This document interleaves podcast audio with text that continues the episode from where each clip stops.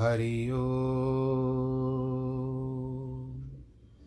हरि ओ हरि ओ गुरुर्ब्रह्मा, गुरुर्विष्णु, गुरुर्देवो महेश्वर। गुरुर्साक्षात् परब्रह्म, तस्मै श्रीगुरवे नमः।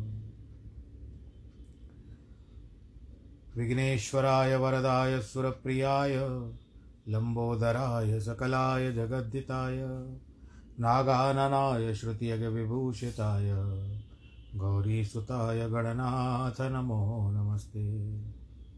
नाहं वसामि वैकुण्ठे योगिनां हृदयेन च। मद्भक्तां यत्र गायन्ति तत्र तिष्ठामि नारद। जिस घर में हो आरती चरण कमल चितलाय तहाँ हरि वासा करे ज्योत अनंत जगाए जहाँ भक्त कीर्तन करे, बहे प्रेम दरिया। तहाँ हरि श्रवण करे, सत्यलोक से आए। सब कुछ दीना अपने भेंट करूँ क्या नाथ? नमस्कार की भेंट लो, जोड़ू मैं दोनों हाथ। जोड़ू मैं दोनों हाथ। शान्ताकारं भुजगशयनं पद्मनाभं सुरेशं। विश्वाधारं गगनसदृशं मेघवर्णं शुभाङ्गं लक्ष्मीकान्तं कमलनयनं योगिवृदानगम्यं वंदे विष्णुं भवभयहरं सर्वलोकैकनाथं मङ्गलं भगवान् विष्णु, मङ्गलं गरुडध्वज, मङ्गलं पुण्डरीकाक्ष, मङ्गलायस्तनो हरि। सर्वमङ्गलमाङ्गल्ये शिवे सर्वार्थसाधिके, शरण्ये त्र्यम्बके गौरी। नारायणी नमोऽस्तु ते। नारायणी नमोऽस्तु ते। नारायणी नमोऽस्तु ते।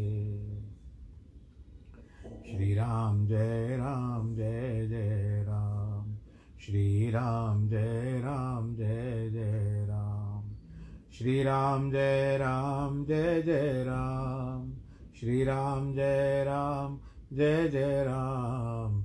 श्री राम जय राम जय जय राम। रघुपति राघव, राजा राम। पतित पावन सीताराम जय रघुनंदन, जय सिया राम। जानकी वल्लभ सीताराम जय श्री राम बोलो, जय सिया राम। जय रघुनंदन, जय सिया राम। पूर्ण कर दो सबके काम। रघुपति राघव राजा राम।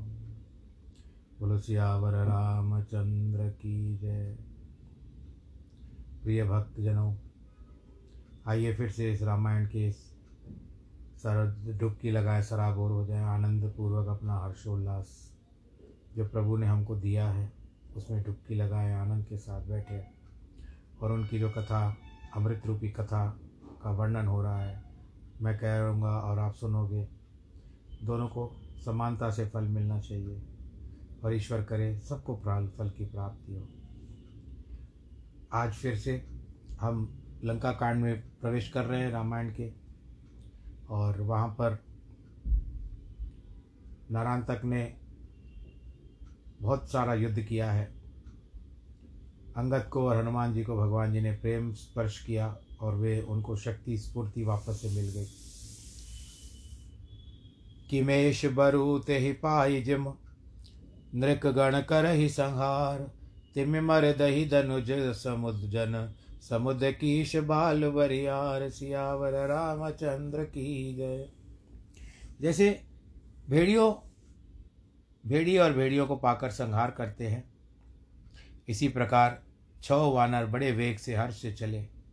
और राक्षसों का मर्दन करने लगे। याम एक वासर, जब एक पहर दिन शेष रह गया, तब अंगद जी वानरों की ओर देख करके कहने लगे कि, हे तात आप देवराज रघुनाथ जी के पास चल करके उनके चरणार बिंदों का दर्शन कीजिए अंगद के वचन सुनकर महा, महावीर जी आए। दल समेत रघुनाथ जी के पास आए। एक करोड़ निशाचर नरान तक के साथ साथ से युद्ध कर रहे थे, यानी उसके साथ ही थे नारायण तक के। माया से अपने शरीर को बचाकर वो दुष्ट यहाँ वहाँ रावण के यश गाते हैं। उनकी माया देखकर देवता डर गए। यह बात रघुनाथ जी ने जानी।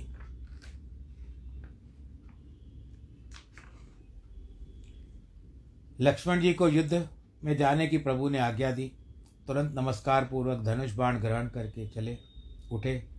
लक्ष्मण जी नारायण तक से बोले, अरे दुष्ट, क्षण मात्र मेरे सम्मुख स्थित हो।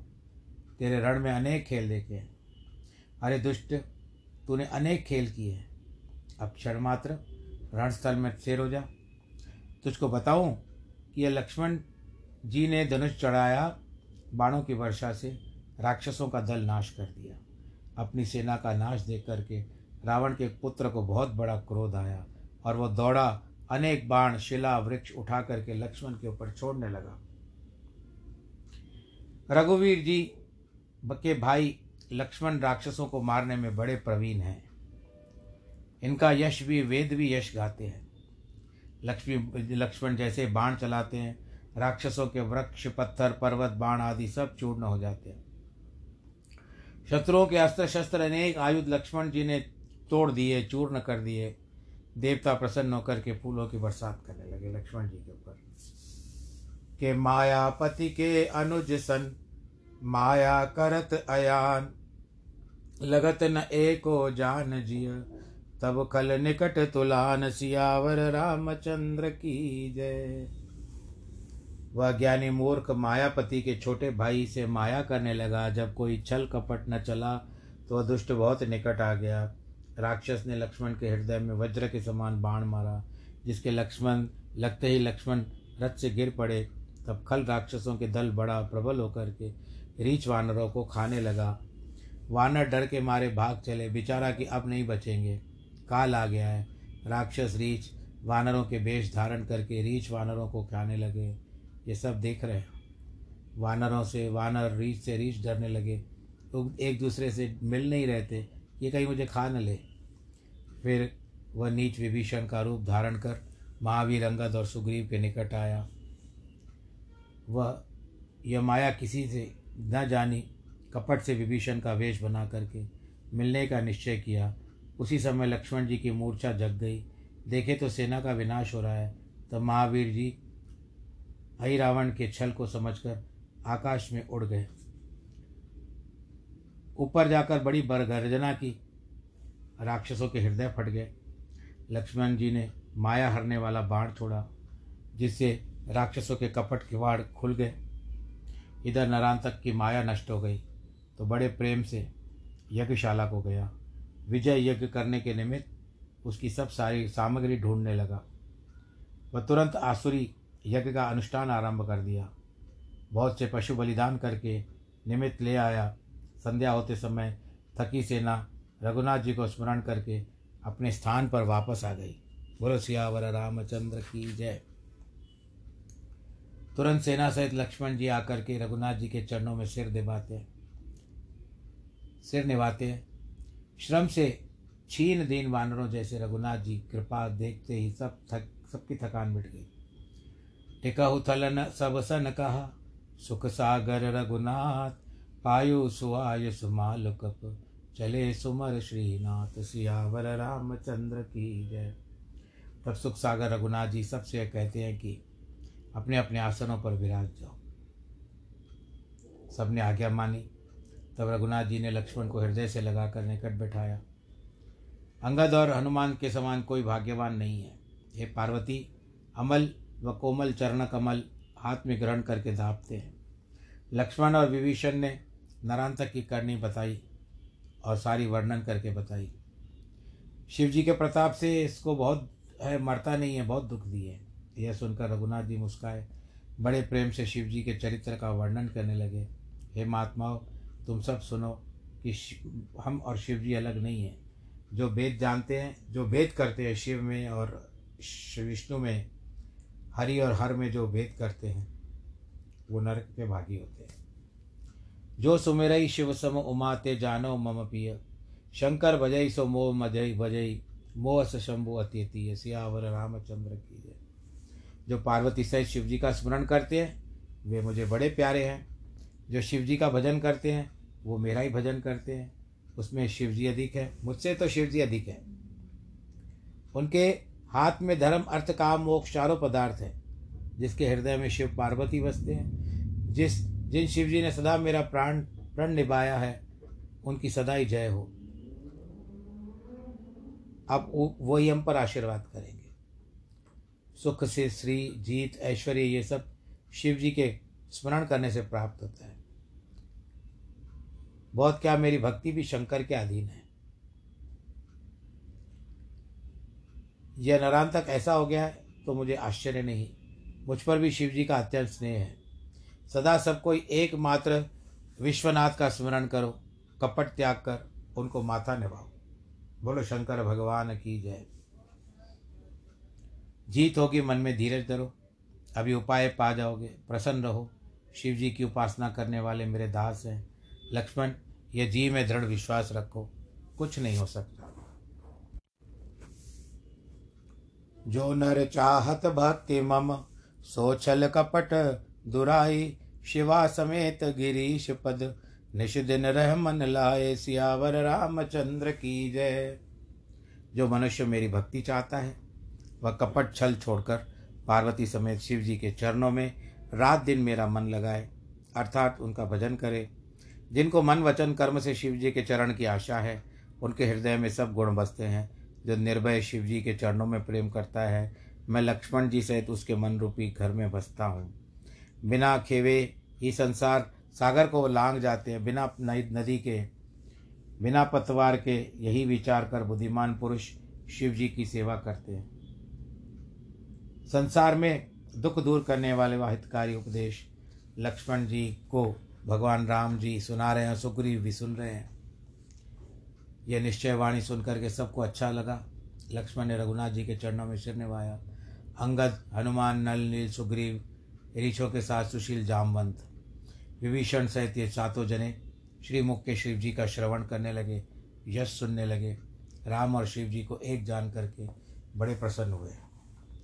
कहत सुनत इतिहास शुच निशबीति युगयाम, खगपति आय देव ऋषि, जित शोभित श्री राम, सियावर रामचंद्र की जय। यह पवित्र कथा कहते हुए सुनते दो पैर रात बीत गई। हे गरुड़, उस समय श्री रघुनाथ जी विराजमान थे, वहाँ नारद जी आए। इस प्रकार सुख निदान राम लक्ष्मण विराजे, जिनको शोभा देख करके कामदेव भी लज्जित हो जाए मुनिवर भी बहुत आनंदित हुए। रघुनाथ जी को सिर निभाया, उन्होंने आसन दिया, आशीष प्राप्त की और दोनों को देख करके नारद जी का मन प्रसन्न होता है। तब से शरीर से पुलकित होकर नारद जी बोले, स्वामी, मैं जिस कारण आया हूँ, आप यंतरयामी हैं, फिर भी ब्रह्मा जी ने मुझे भेजा है। संदेशा देकर आप सुन लीजिए। हे भगवान, आप सदा अनाथों के नाथ हैं। सो कुछ ब्रह्मा जी के विनय युक्त वचन मानिए। जब तक प्रातःकाल न हो, तब तक महावीर जी जाकर सुग्रीव के पुत्र ददीबल को ले आए। जपत निरंतर नाम तव, सो जानव भगवान, विधिवर हित इत आनिए। ते कह कृपा निदान सियावर रामचंद्र की जय। हे भगवान, वह सदा आपके नाम को जपता है। सो जानिए कृपा निदान ब्रह्मा के वरदान के अनुसार उसको यहाँ पर बुला लीजिए। उसके हाथ में नरांतक का वध होना है। वह ददीपल आपका बड़ा ही भक्त है। ये स्वामी, आपने इस दुष्ट को बहुत खिलाया है। अब मारना समय उचित आ गया है। समय उचित है, उसको मारना चाहिए। यह संग्राम तो देख करके तो देवता भी डर गए हैं। हे रघुनाथ जी अब यही उपाय कीजिए कि बिना प्रयास के, सरलता से प्रातःकाल शत्रु मर जाए। उसके साथ युद्ध करना आपको शोभा नहीं देता। अब एक ददीबल को ही बुला करके उसके सामने कर दीजिए। अच्छे बोलने वाले नारद जी के विनय पूर्वक सिर निभाकर रघुनाथ जी की छवि हृदय में धारण कर चले गए। जैसे रघुनाथ जी ब्रह्मलोक को चले गए, रघुनाथ जी ने महावीर की ओर देखा। क्या बोलते हनुमान? हे तात, तुम तुरंत जाओ। समुद्र से धौलागिरी पर्वत है। वह ददीबल ध्यान लगाए रहता है। तुम उसको शीघ्र ले आओ। सहज सहज बहुत दिन बीत गए अथवा उसको वहाँ तप करते हुए भी बहुत दिन बीत गए हैं। अहे तपो बल तेजसी, तात तिस डिग जाए, मन प्रसन्न कर चतुरई, आनव वेग बुलाए, सियावर रामचंद्र की जय। हे महावीर वह बड़ा तपस्वी बालक, तेज निदान है। उसके निकट जाकर उसका मन प्रसन्न है। शीघ्र बुला लाओ। महावीर जी आज्ञा पाते ही प्रभु के चरणों में वंदना करके प्रसन्नता से चले और बड़े वेग से, जैसे धनुष से बाण चलता है, साढ़े तीन घड़ी में उस पर्वत पर पहुँचे। वायुपुत्र अत्यंत बलदाम है। उस मंदिर के निकट जाकर खड़े हुए, जिस मंदिर का सूर्य के समान प्रकाश है। दो घड़ी तक महावीर जी वहाँ खड़े रहे। मन में राम का नाम का स्मरण करते रहे। कोई मंदिर बोल में बोला नहीं, इधर प्रातःकाल होते ही युद्ध होगा। इधर इनका चित्त हरिओम में हरि ध्यान चरणों में मन लग गया। मैं क्या करूँ? एक क्षण कपि ने मन में विचार किया कि रघुनाथ जी के निकट कैसे चलूँ? तो इसके घर समेत उठ, उठा करके ले चलता हूँ। जैसे सुशेन के साथ किया था ना। जो रघुनाथ जी की भी आज्ञा नहीं है, क्योंकि वे भक्तों को प्रेम करने वाले हैं। इसमें भी मेरी दृढ़ता होगी कि बुद्ध जन शीश शिरोर तन अति लजात मुनिराय ताई जगा वन हेत तब, कीने अमित उपाय, सियावर रामचंद्र की जय। हे मुनिराज, पंडित जनों के सिर के रत्न महावीर जी बहुत ही लज्जाते हुए उनको जगाने का यत्न करते हैं। दधिबल अचल ध्यान में था। यही विचार प्रवीणता का त्याग महावीर जी भगवान को स्मरण करने लगे। वानर श्रेष्ठ महावीर जी ने रघुनाथ जी के चरणों में मन लगाया। एक घड़ी और बीत गई। विधिवश उसी समय दधिबल लघु शंका करने को उठा तो बड़े योद्धा को खड़े बाहर खड़े देखा। जय श्री राम, यह महावीर जी बोले, सुनते ही दधिबल ने अपने नेत्र खोल दिए। दधिबल ने हृदय से लगा करके महावीर की कुशल पूछी। दोनों ने परस्पर कुशल वर्णन की। फिर महावीर जी बोले, प्रातः भ्रात त्रिलोकी की रक्षा करने वाले भगवान के दर्शन को चलिए। भाई सहित उसके सुखदायक चरण कमलों का दर्शन कीजिए, जिनके चरणों की धूली से उद्धार कर दिया है। कि दूर जटी हृदय मानस वसत हंस एव जोय सादर तुमका लेन ठग, पटवा मोई प्रभु सोई, सियावर रामचंद्र की जय। आप ऐसे कहते हो ददीबल जी? जो शिव जी के मन मन में मानस के हंस के समान वास करते हैं, उन्होंने मुझे आपको आदरपूर्वक लेके आने के लिए भेजा है। यह सुनकर के सुग्रीव पुत्र, महावीर के अंगत भगवान बहुत प्रसन्न हुआ और प्रभु के निकट आया। वे दोनों स्वामी भगवान के निकट आए। शिव जी ने जिन चरणों को हृदय में धारण करके रखा है, आज उनका दर्शन करते हैं। दधिबल ने प्रीति समेत चरण पकड़े। कृपा सागर रघुनाथ जी के दर्शन हो गए। रघुनाथ जी प्रसन्न होकर भाई सहित मिले और उनके हाथ से उसका हाथ पकड़ा। बैठे और उसको भी बिठाया। उस समय वहाँ सुग्रीव आया। अपने पुत्र सुग्रीव को देख करके बहुत प्रसन्न हुए। सुग्रीव पुत्र को देख करके, पुत्र पिता को देख करके बहुत प्रसन्न हुए। जैसे सांप की कोई मणि मिल गई हो, अथवा देह में फिर प्राण आ गए हो, अथवा दीन मछली जल पाए तो सुकून प्राप्त हो प्रा, प्रेम प्राप्त हो। सुग्रीव ने बड़ा सुख माना। दोनों का संताप मिट गया। कि दधि बल बाल कुमार मिले परस्पर हर्ष ही। भय आई बिनु आर न्यायी नाही सबन प्रभु पद गए। दधिबल और अंगद जी मन में बड़े प्रसन्न होकर के चलते हैं। प्रातःकाल होने को हो गया। तब सबने किसी ने स्नान कर प्रभु के चरणों का दर्शन किया। फिर जहाँ तहाँ युद्ध करने के निमित्त जय लक्ष्मण राम की उच्चारण करके निकले। साथ में बड़े बड़े बाके राक्षस हैं वहाँ से। संपूर्ण भयंकर तीक्ष्ण युद्ध के सामग्री है। नरांतक माया से अपने शरीर को छिपा करके चला। किंतु जब रघुनाथ जी के समीप आया तो वो प्रकट हो गया। इधर दधिबल ने अपने गुरुभाई को आता देख करके तो भुजा फैलाए, मिलने को झपटा। नरांतक भी अपने गुरुभाई को देख करके बड़ा प्रसन्न होकर के खुशी से मिला। प्रेम से मिलकर कुशल पूछी, तब सबने अपनी दशा वर्णन की कि हरिपति पूत प्रवीण अति, सुनते ही मुख बिखियात लगे बुझावन मित्र कह, सुनवीय पति बात सियावर रामचंद्र की जय। सुग्री पुत्र बड़ा चतुर था। नरांतक के मुख की वार्ता सुनकर मित्र समझ, मित्र जान समझाने लगा। गरुड़ जी, ये बात सुनो, क्या समझाता है? कवि जनों ने वंश का स्वभाव सत्य कहा है।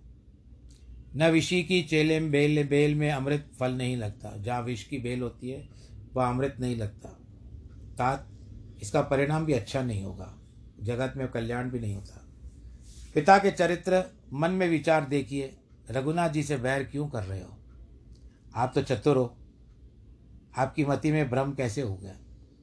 जैसे मार्ग में चलते हुए कुआँ आए तो उसे घुसकर उसका स्थान पर पहुँचना चाहे, अर्थात पिता विपत्ति रूप में कुएँ में क्यों पड़ते हैं? हे गुरु भाई आपने चार दिन युद्ध करके रीछ वानरों को बल को देख लिया है।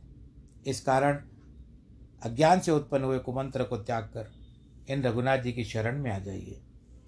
रघुनाथ जी के चरण छू लीजिए, अपना जन्म सफल कीजिए। आपको भगवान जी निडर करेंगे कि सारंगी शरतम तरस तम दशमुख बपु खेस खगलेख जरत राख यही समय तु कर विज्ञान विशेष रघुनाथ जी के बाण सूर्य तुल्य है रावण शरीर पक्षीवत है गुरु भाई के वचन सुनकर नरांतक को क्रोध आ गया पर दुष्ट दुष्ट दधिबल को एक कुटिल वचन कहने लगा